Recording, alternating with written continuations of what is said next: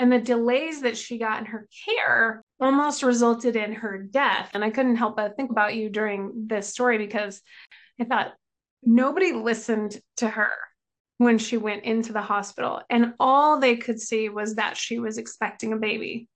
So I'm just not quite sure how to best serve those patients or to get that like blinder off. Do you have any ideas about that? Yeah, listen to them. And this person has been with their pregnancy from conception. So, for me, the most valuable advice I can give to anyone in the emergency department is to listen to that person.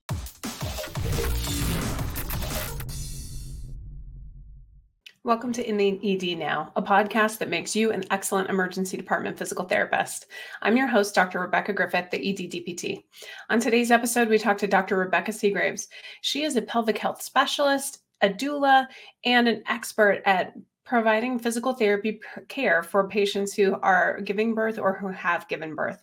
Today, she talks to us about how to manage patients who might be pregnant or postpartum in the emergency department, including all those high risk considerations we should know about. Are there differences you need to make in your practice when you have an individual patient who might be pregnant? Tune in to find out. Thanks for listening.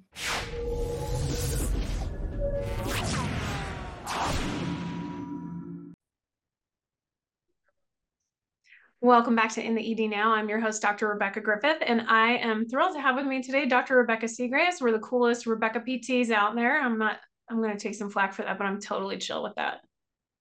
Welcome. Thank you so much. What an honor. Oh, stop. But tell me, tell me about yourself so that everybody else knows how cool you are. Oh, goodness. Well, I am a physical therapist and an avid cyclist. I love uh, road biking, mountain biking, and that really just brings me joy. Just helps me kind of see the the joy also in the work that I do in women's health and maternal health. And uh, yeah, I'm just happy to be here. So I I noticed that you strategically forgot to mention that you're like a huge trailblazer in the physical therapy world in the areas of maternal health. I didn't forget to mention it, but I do want to say um, that term trailblazer, I, I I cannot coin that at all. Um, one of the things that I found kind of just introducing what brings me joy is more of a segue into how I bring that joy into the work that I do. Doesn't really define me. The work that I do doesn't define me. The things that bring me joy define me more. And so I've not blazed any trails. I just enjoy them. I enjoy them on a bike. I enjoy them in my profession. I enjoy treating people who don't have access to services like everyone else, and that's the maternal population. And so a lot of people that I followed in their footsteps, Dr. Jo- Joanne Michelle Martin, Dr. Catherine Sylvester, um, uh, just so many people, uh, Gin- Ginger uh, Garner. There's so many trailblazers that have been doing this before me that I just really probably shed light on an issue. Um, and that's just providing access to OT and PT in the hospital for the birthing population who comes to the hospital like everyone else, right? And so that's that's really kind of my contribution to you know this profession but who i am what i love really is just being outside. Trail therapy is what i call it. And that's why you're coming back to colorado? Oh absolutely. Absolutely. So by the time this episode is released hopefully we're having like drinks in person and hanging out again. So i can't wait for that. But you're not an emergency department pt no i'm not. So maybe somebody's like, why are you on this podcast? So, what I am going to ask you, I'm going to ask you, what do I, as an emergency PT, need to know about what you know so that I can be better? Because one of the biggest things about practicing in the emergency department is that we have to be at the top of our scope. And that includes the entire human patient population, right? From pediatrics all the way on to geriatrics, from birth to hospice, right? Like, so we need to be able to practice in that whole space. Do I need to specialize in that whole space? Absolutely not. Do I need to not mess it up and get that person to the best next step? Absolutely.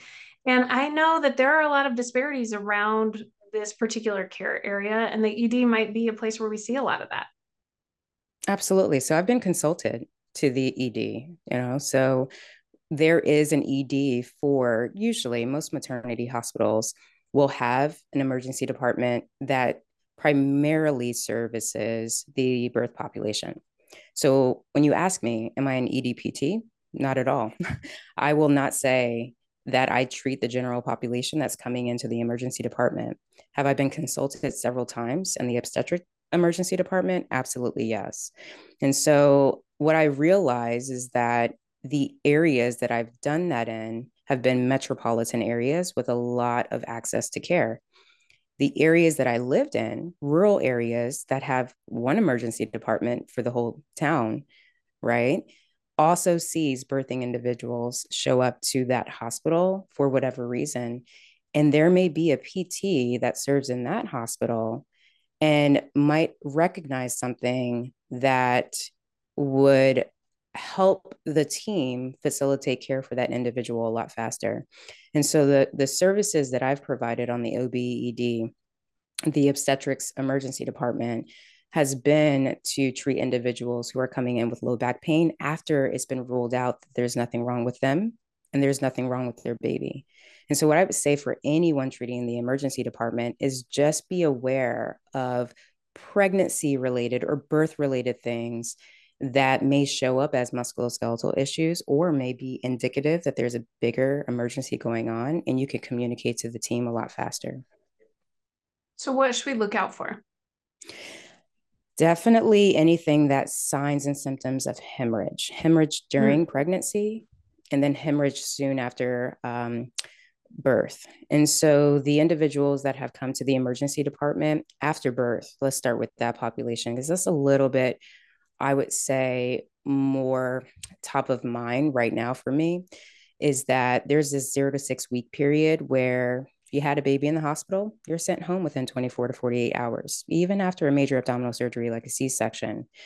During that zero to six week period, your recovery is probably unlike anyone else's after a major procedure. Okay. So I often compare the birthing population to an abdominal surgery population, for example, or someone who's had an elective surgery, joint replacement, spine surgery, whatever it is, they're usually doing a lot more during the zero to six week period than the individuals that we would see in the hospital as an OT or PT, send home with a recovery plan, have them rest a little bit more, maybe follow up with outpatient, and just get the care that anyone would expect to receive. The birthing population, on the other hand, could actually be in encountering uh, internal bleeding that's dropping their hemoglobin, causing them to feel weak, causing them to feel fatigue, dizzy, causing their heart rate to to rise, uh, causing signs and symptoms of preeclampsia, which is a condition that can actually occur during pregnancy and after birth, and then causing them to have um, signs and symptoms of, of infection that their team may not be aware of. And so, as an EDPT, you're really having to take probably the most thorough history that you can possibly take on what their environment and what their life or journey has been from the hospital to what they were doing at home. And so that may come in um, showing signs and symptoms of, of pain somewhere, but it actually may be that they're bleeding internally, that they are having an infection. Taking vital signs is super important in this population and just ruling out anything that's a red flag. And so once the team has has done that that um, kind of uh, groundwork, then you can really start to address a lot of the social determinants of health that's probably driving that individual to be doing a lot more than they ought to be doing in that recovery period. Yeah, I'm currently recovering from an elective orthopedic surgery and have had three children. And I can tell you, this is easier in some ways and, and different in other ways. But when you go home from a major procedure like that and you have a whole nother human to take care of that you maybe don't know how to take care of, um, and you can't sleep and you can't rest and you can't get comfortable, there's a lot going on there for sure. The thing that I um, have been thinking about lately, I just finished a book called In Shock. Have you heard of this book? I've not, no. Dr. Rana Awdish, and she was seven months pregnant and was hemorrhaging and didn't know it. And, and when she got to the emergency department, he was she's an ICU physician. And she got there and she was like, I need a surgeon. Like she knew something really bad was happening, but they immediately triaged her to OB.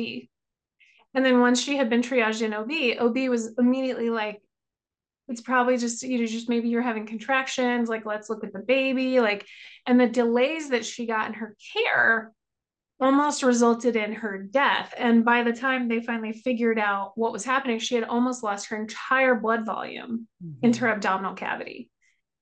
Um, and then that led to ICU stays, like so many complications later, like this whole journey that she went on. And I couldn't help but think about you during this story because I thought nobody listened to her when she went into the hospital. And all they could see was that she was expecting a baby. And I think too that that's probably an approach we as physical therapists have a lot in the ED too. When somebody comes in with musculoskeletal pain who's also pregnant, I think we have a set of preconceived notions about what the solution is, what the problem is, what this patient needs, and oh, don't worry, it'll get better when you're not pregnant anymore. I hear that a lot also. So I'm just not quite sure how to best serve those patients or to get that like blinder off so people aren't just focused on that. Do you have any ideas about that? Yeah, listen to them like that that was a mm-hmm. case of of where we listened to them there's no better expert of the body and the function and the red flags and the this and the that than the person who's living in it who's living in that body and this person has been with their pregnancy from conception so, for me, the most valuable advice I can give to anyone in the emergency department is to listen to that person. This reminds me of a case where I was actually consulted on a woman who had low back pain, right? It was the OBED. I had done everything that I had done with patients prior before. Um, they had done their workup, whichever that that was. Know, to be honest with you, I cannot really remember how in depth they've gone, but it seemed to be along the same like delayed reaction. And so I could only do what I knew best at the time with the information was I listened to the person. She had been having the pain, came on pretty suddenly a couple days before, but then was getting worse. We did some movements, maybe some stretching, but just something just didn't feel right. Didn't feel musculoskeletal. Helped a little bit, she just liked the fact that there was someone putting their hands on her doing something she had been sitting in the bed probably for several hours just in that position afraid to get up and walk or move and so i at least gave her the confidence to do that like at least move stretch don't let you know your body kind of hold on to this anxiety physically that you're feeling right now while your team is still figuring things out the next day she lost her baby there was nothing that anyone could say that would make me feel like I didn't have something to do with that. I I I at that time I, I took a lot of credit for a lot of things, still dealing with that. But there was nothing at that time that someone couldn't say, maybe it was a movement, maybe it was a stretch. And it's taken me years to figure out, well, maybe it was just all of it. Maybe it was there was not enough of us listening to her and really putting together what was happening and then preparing her you know for for something that maybe was going to happen anyway. But that was kind of the piece that i couldn't let go of was what did that follow up look like? What could i have done differently? Maybe it was nothing or maybe it was just communicating to the team we have to keep looking you know and I don't know that I did that in my assessment, to be honest with you. In the OBED, I was so used to just writing what I did, what I thought, what I prescribed, or what I recommended, but not really actually tying in back the loop to the other providers to say, this does not appear to be musculoskeletal in nature. This does not appear to be this. This does not appear to be this. Recommending such and such, whatever that is. And if I didn't know what that is, at least just closing the loop and just saying, it's not this mm-hmm. and being definitive with that. I always felt like in my assessment, I had to just make it musculoskeletal. Say I did a stretch or two, make it seem like I was part of the team. And that's sometimes not something that we should be doing if we if we really truly don't think is something that's PT related, is something that we could actually help or change. We just need to listen to people. Yeah. And I think that's part of being a differential diagnostician, right? Like, I find that in the ED, the team really relies on us to be the musculoskeletal experts. And sometimes that expertise means knowing it's not our field to be playing on. And so we have had patients come in with low back pain who actually ended up having miscarriages in progress. And we were able to help differentially diagnose that because was not musculoskeletal low back pain, truly. Or I talked to students yesterday about a case of um, low back pain that did not feel musculoskeletal. My dog is going to join this podcast today. Um, and really, after completing an abdominal exam and getting that patient for their imaging, it turned out to be peritoneal cancer. And the reason we were able to really establish that, because the patient's symptoms were so benign, was because they they were not linked to any musculoskeletal source, even though the complaint was low back pain.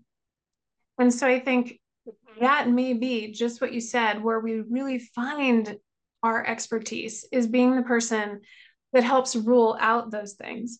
And when we can rule them in, we're absolutely the right person, right? Like, I'm going to get you moving. And I have never had patients who are more relieved than pregnant people who are having so much pain and they've been dealing with it and they're not sleeping and you just help them and they're like like that's so satisfying when you can actually help somebody. But i think we need to own both ends of that. Know when we can't help you when it might be an emergency. Communicate close the loop with the team move that patient to the next step whether it's a, a happy next step or a not happy next step or we help that patient find a better way to move so that they're not suffering through their pregnancy. I had a pregnancy like that that was awful. Um, and it just felt like no one cared. Everyone just kept saying that's normal. Um, but does it have to be?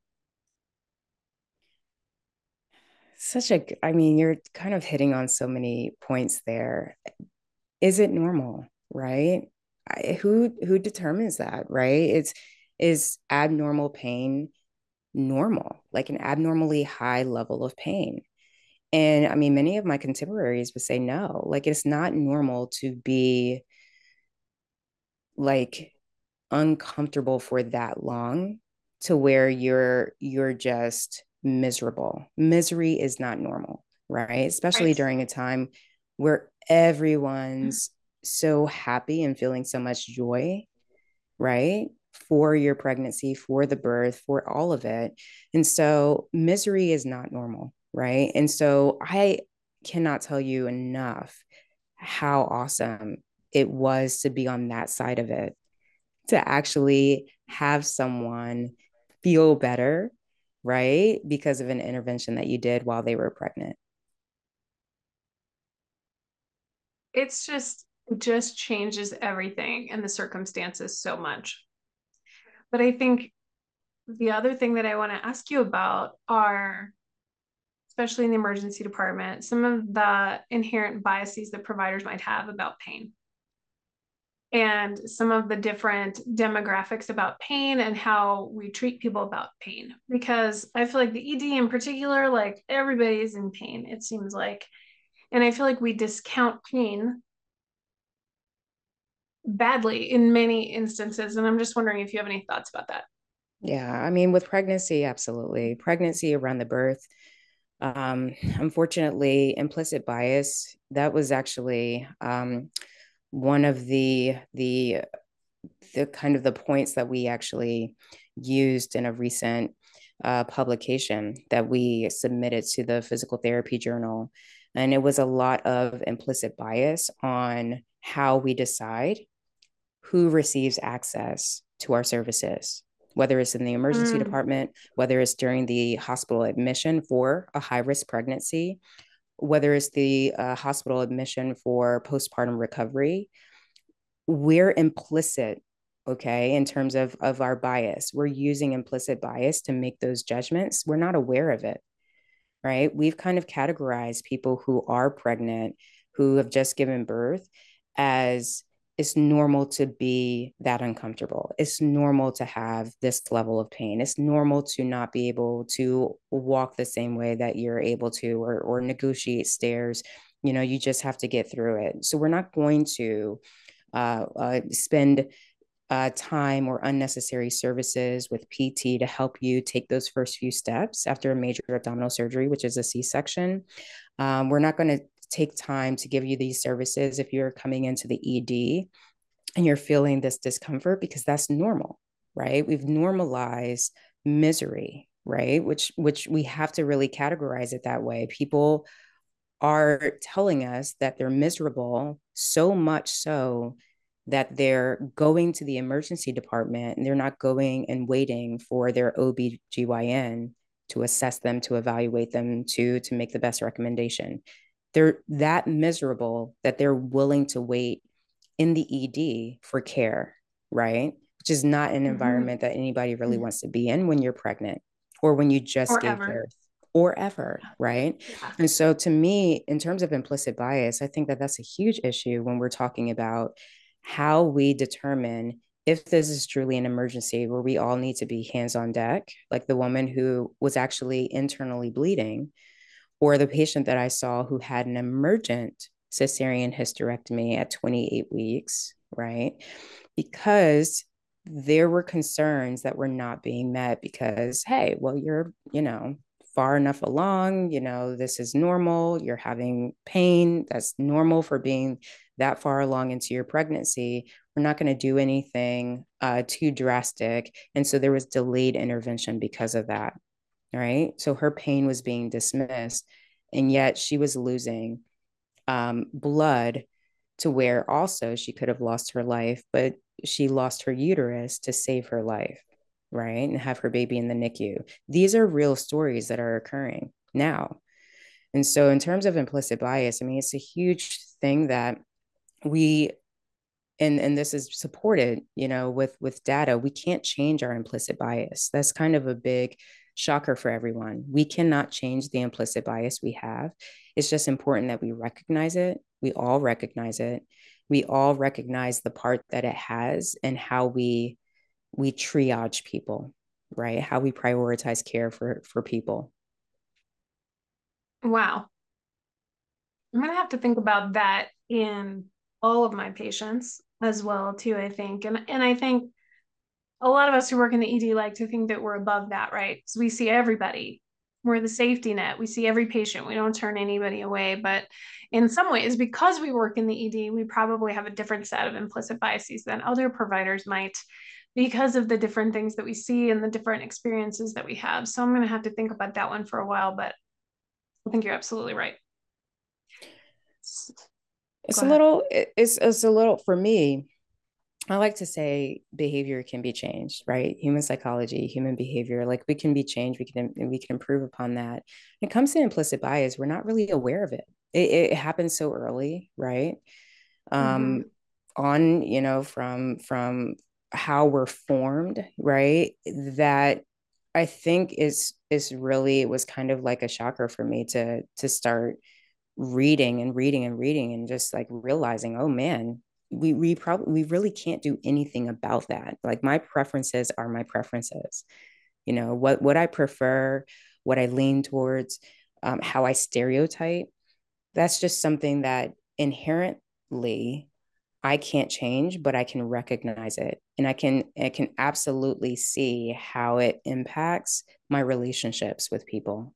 And that's probably the most important thing you can do in the emergency department is because you may have a team that's kind of telling you this person is anxious you know this person um, you know pain seeking whatever it is you know um, intervention seeking whatever it is. And you're going to have to take that explicit bias and then really really evaluate your own implicit bias and see how you proceed from there.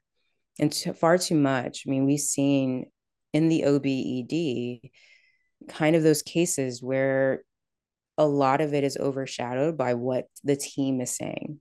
You have to, yeah. you have to take what the team is saying, but then really self evaluate.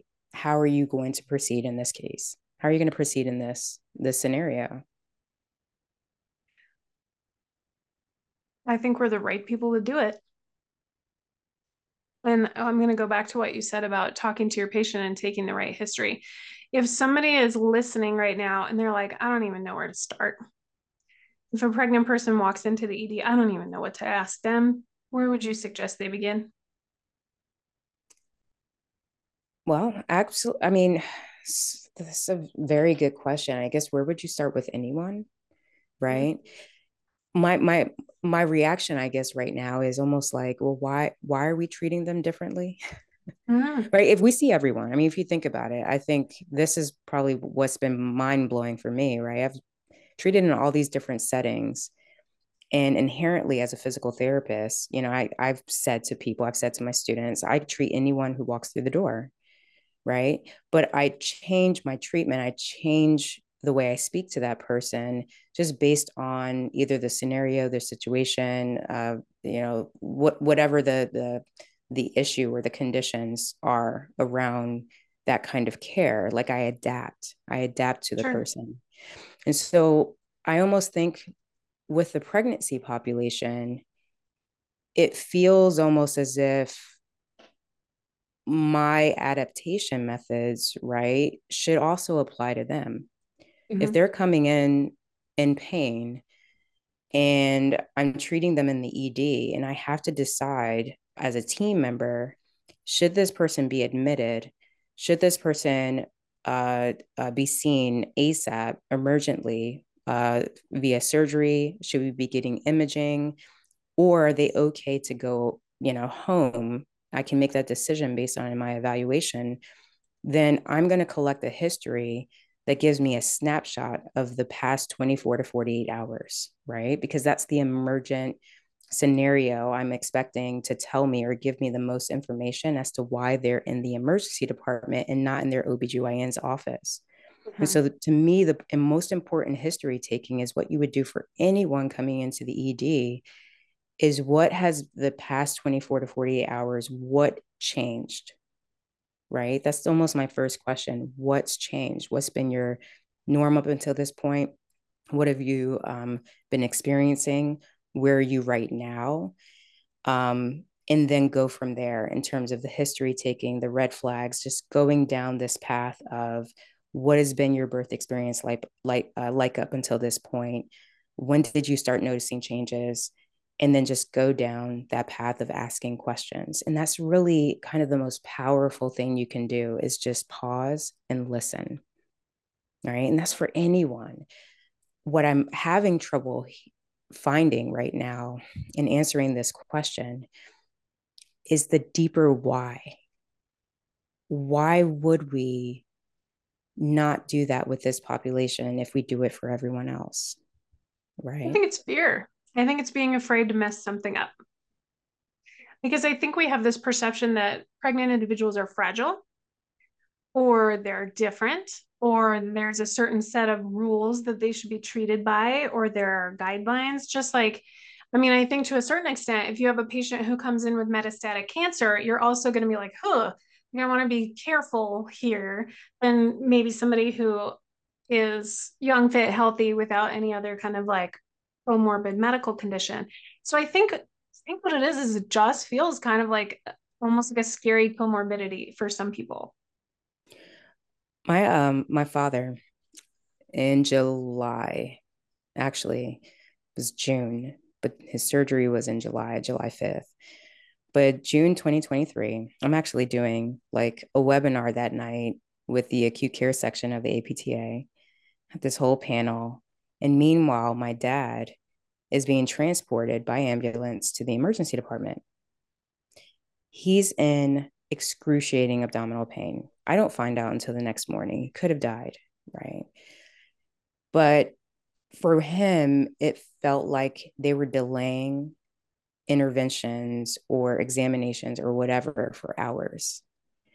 Yeah. And so, long story short, they finally find that his colon is 100% obstru- obstructed he has stage four metastatic cancer. Last week, the week before, he was running 15 miles, right?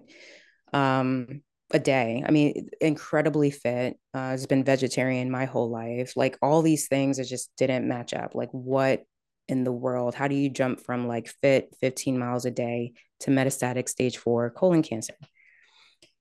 And for me, doing the work that I'm doing, if I'm in the ED and I'm a PT and I'm seeing this individual and they have pain and you know we're not really moving on anything, we just want to make sure we want to rule out that it's not musculoskeletal.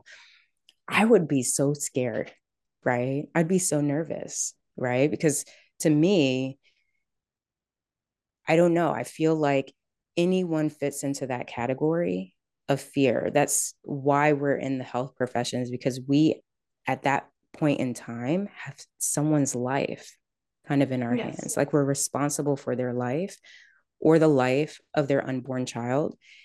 And that to me is not a, um, it's not a lesson in in different patient populations that we need to get more comfortable with treating it's a lesson for ourselves. What do we need mm-hmm. to do for ourselves that just makes us comfortable with the unknown? And so instead of trying to kind of like force a lot more education of the pregnancy and postpartum population, I've actually done more of a deeper dive into just human behavior and psychology. Like what what causes us, right, to kind of dig deeper in ourselves to kind of find out what we're uncomfortable with first. And that's when you really can start recognizing your implicit bias because you'll find that the pregnancy and postpartum population, they're not different really from anyone else. They're a human that's dealing with something that's uncomfortable.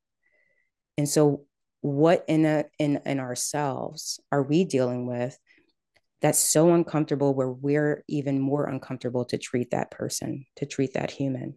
And that's to me, that's probably what the deeper conversation is. What makes us uncomfortable in treating certain people? Whether it's a Black man with stage four colon cancer, which, you know, aside from that, I had to advocate five times for my dad to receive PT in the hospital during his stay after his surgery, really? I had to advocate five times to get a physical therapist in the room. What they did was they gave him a trapeze above his bed to get out of bed. Not, i cannot lie. Like he had a colon surgery and he was given a mechanism to pull himself out of bed. So so that's kind of my my my whole premise is yes, I treat individuals during high risk pregnancy immediately after birth in the hospital, but I also treat other human beings. And I find that there's kind of this like similarity between all of them. They're just people who are seeking care. And we, as responsible healthcare providers, are deciding if we're comfortable enough with that. And that's the conversation we should be having. Are you comfortable enough providing care across all patient populations, across all demographics, race, uh, financial um, uh, background, uh, insurance type, all of it.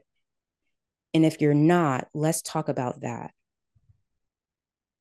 Let's not blame the patient population. Yeah, I think you just explained top of scope practice really eloquently because I think that's the goal.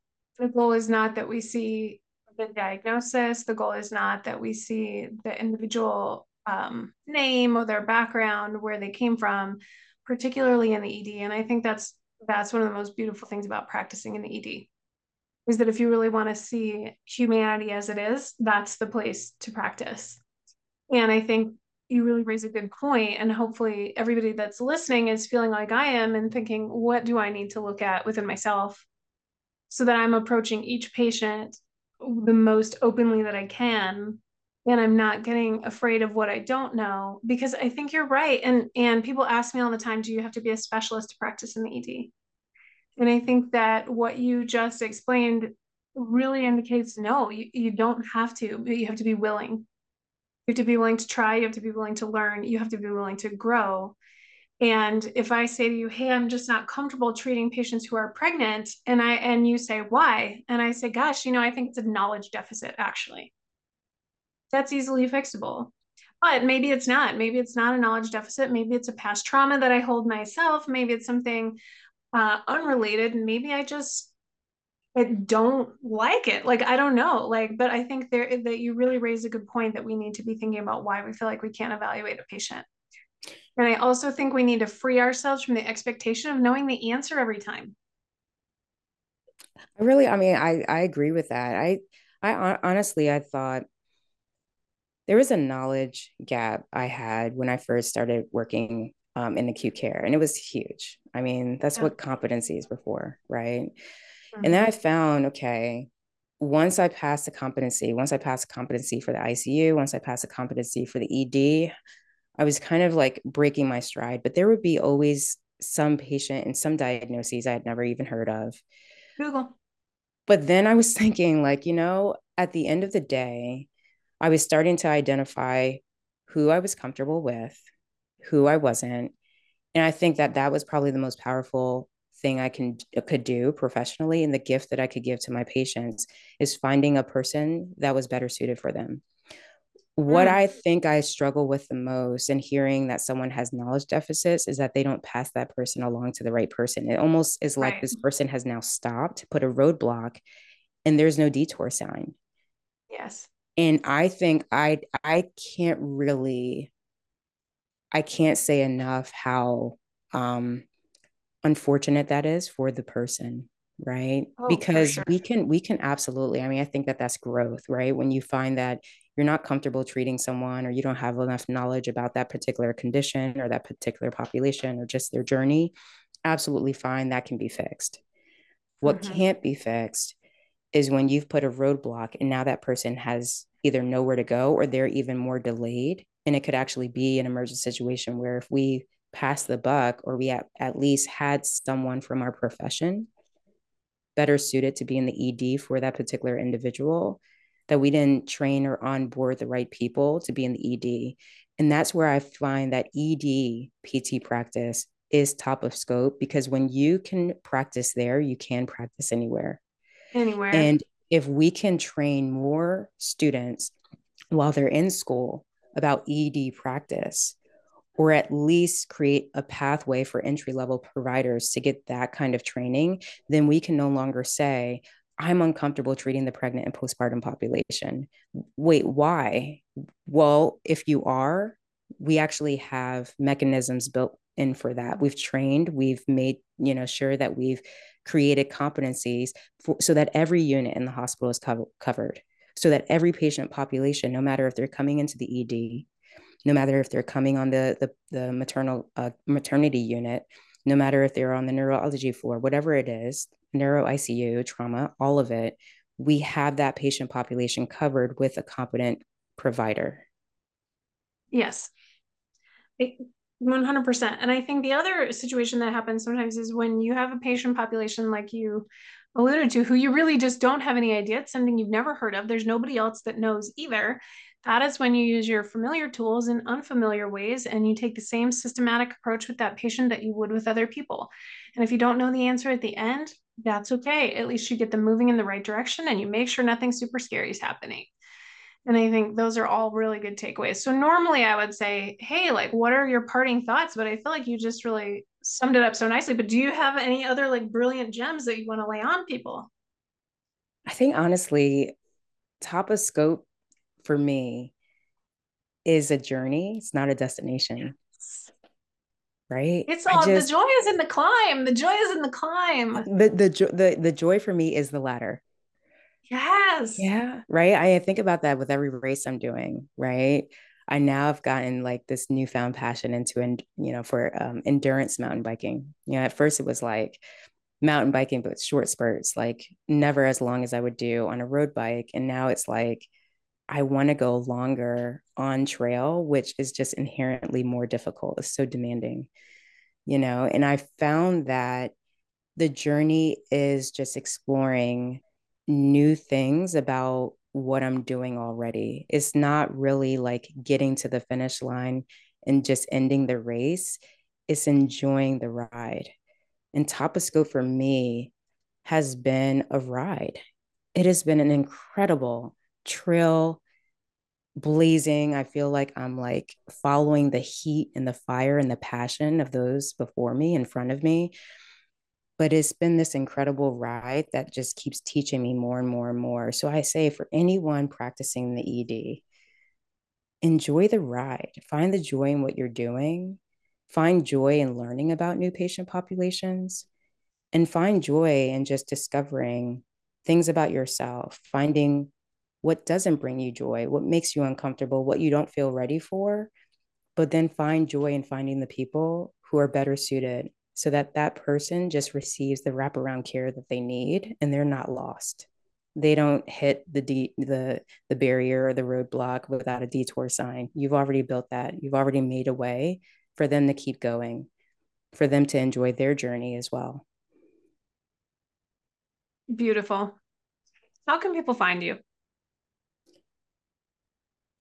everywhere i try to be as as as findable as possible these days. My name, Rebeca Segraves. You could find me usually somewhere on all platforms saying something about whatever's going on that day. Um, speaking definitely advocating for this patient population just to receive access to rehab services. So that's enhanced recovery after delivery, inspired by enhanced recovery after surgery uh, for those who are familiar with that surgical protocol.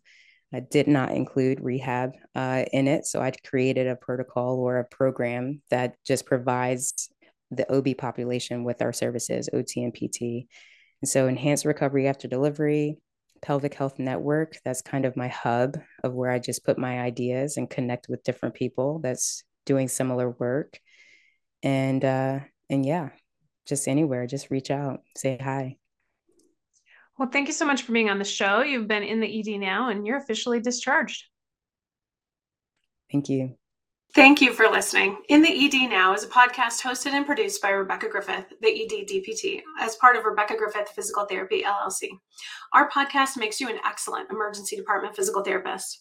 This podcast is intended for educational use only and is not intended as clinical or medical advice. While we make every effort for accuracy, factual errors may be present. Since you've been in the ED, I'm prepared to give you your discharge instructions. Please subscribe, share, and find more at the eddpt.com. You're officially discharged.